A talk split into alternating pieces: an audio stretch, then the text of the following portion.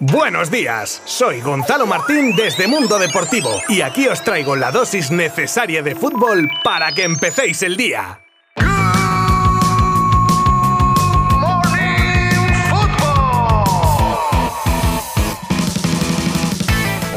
Muy buenas, bienvenidos a un nuevo episodio de Good Morning Football, martes 3 de mayo de 2022. Y sigo con la voz hecha un guiñapo, por lo que os pido perdón de antemano, por supuesto. Pero aquí estoy, ¿eh? Como piqué, jugando con molestias y dando todo lo que tengo para que os llegue de la mejor manera posible las noticias más destacadas del día en el mundo del fútbol. Antes de nada, conoceremos el resultado del partido entre Getafe y Betis que cerraba la jornada 34 y un rápido repaso de cómo está la clasificación. Después, en materia de noticias, os voy a contar las palabras de Memphis sobre su continuidad en el Barça, cómo ha sido la despedida de la perla del Racing, ahora en el Fútbol Club Barcelona, tras el ascenso del equipo cántabro, el astronómico ingreso que prepara el Liverpool, la gran pérdida que podría tener el PSG, declaraciones oficiales del Atlético respecto a la polémica de hacer o no el pasillo al Madrid, que ya os digo que van a echar más leña al fuego, y un montón de cosas más que podréis conocer si os quedáis conmigo los próximos minutos. Os habla Gonzalo Martín desde Mundo Deportivo. ¡Comenzamos!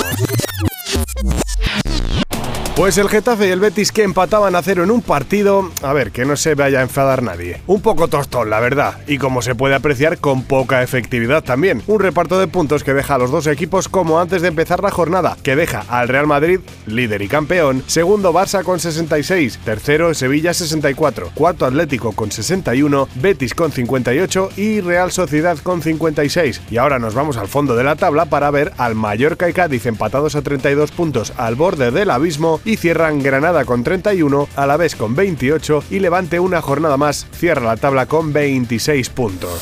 El actual Pichichi con 12 goles del Barcelona, Memphis Depay, se ha pronunciado sobre su futuro y ha sido claro al respecto. A pesar de los muchos nombres que salen para reforzar al equipo de Xavi, el neerlandés decía en una entrevista al terminar el partido contra el Mallorca que le gustaría ser importante el año que viene y muchos más, dejando caer su intención de seguir vestiendo de azulgrana mucho tiempo. Desde dentro está la vertiente de Xavi, que dice querer a jugadores como él, y la más comedida como la de Jordi Cruyff, que dice que ya se hablará de Memphis en verano. El Racing de Santander vuelve a la segunda división del fútbol español y buena parte ha sido gracias al ya jugador azulgrana jovencísimo Pablo Torre. El centrocampista salía del campo el día en el que matemáticamente ascendía su equipo coreado por la afición con un Pablo quédate, un joven talento más para la medular azulgrana al que comparan con un grande como Iván de la Peña y eso significa solo una cosa, que vamos a divertirnos mucho con este chaval. El Liverpool deportivamente está intratable, pero también quiere estarlo en la parcela económica y es por eso que podría firmar un acuerdo con el banco Standard Chartered, que doblaría sus ingresos de sponsorización que tiene a día de hoy, ascendiendo a unas 80 millones de libras, unos 95 millones de euros por temporada. De esta manera destronaría en este puesto al Real Madrid líder en ingresos con su patrocinador por 70 millones de euros anuales. Y continuamos con números, concretamente con el 427.680. Y ahora os explico. Esta cifra es la cantidad de euros que se ha pagado en una subasta por la mítica camiseta con la que Leo Messi marcaba su gol 500 y que celebraba en el Bernabéu nada más y nada menos, quitándosela y mostrándola a modo de pancarta a la afición madridista. Imagen icónica ya para los barcelonistas. El PSG se ha convertido en especialista a la hora de perder a jóvenes promesas que se quedan a las puertas del primer equipo, y ahora se arriesga a que vuelva a pasar. Esta vez es el joven central de 16 años y casi 2 metros de altura, de nombre El Chadail Bitsiabu, que estaría planteándose salir de París ante la falta de minutos. Se trata del debutante más joven de la historia del PSG, y ya están detrás de él Leipzig o Bayern de Múnich. Duro cruce de declaraciones entre Mourinho y la Lazio. Los clubes de la capital italiana luchan por entrar en puestos europeos y tras un gol en fuera de juego que dio la victoria a los biancocelestes, un poco escandaloso también hay que decir, el técnico de la Roma decía que había cosas que no cambiaban en el fútbol como la posibilidad de que se ganase un partido con un gol en fuera de juego. Y la Lazio respondía al dardito del portugués en una publicación diciendo que ellos respetan a los árbitros y al VAR, respeto que otros no han mostrado y siguen sin demostrar. Vuelan cuchillitos por Roma. Y hoy decimos adiós, futbolísticamente claro, a Babette Peter, jugadora oro olímpico en 2016, campeona de Europa en 2009, bronce olímpico 2008, campeona del mundo en 2007 y muchos más títulos que ha cosechado esta alemana de 34 años que cuelga las botas tras terminar su carrera en dos años que coincidían con el nacimiento del Real Madrid femenino de fútbol, equipo del que ha sido pieza clave para su crecimiento y consolidación, algo que el club blanco ha agradecido públicamente en un comunicado oficial. Mucha suerte en la nueva etapa que se abre para ella. Pronunciamiento oficial del Atlético de Madrid respecto al debate que está suscitando el pasillo o no pasillo al Real Madrid en el derby del día 8. Y más que comentar lo que dicen, porque ya sabéis mi opinión, paso a leeros literalmente lo más destacado que más que aliviar tensiones va a traer polémica. Y dice así.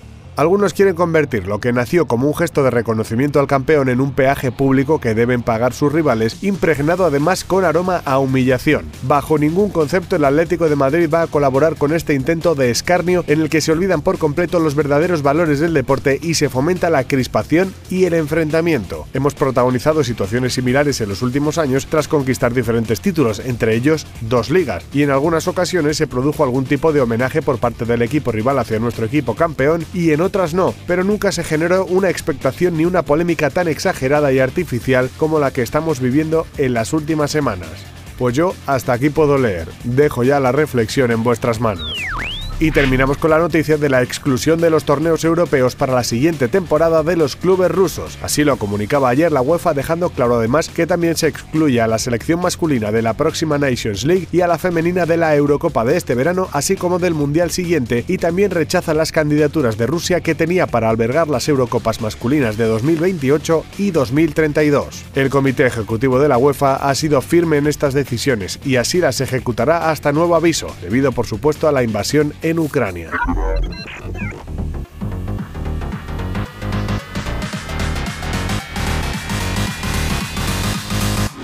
Muchísimas gracias por haber dedicado estos pocos minutos a nuestro humilde podcast y estoy tan contento pues que mañana voy a volver con más cosas para vosotros. Así que nos escuchamos, espero que con mejor voz. Reitero mis disculpas. Abrazo virtual. Adiós. Mundo Deportivo te ha ofrecido Good Morning Football, la dosis necesaria de fútbol para comenzar el día.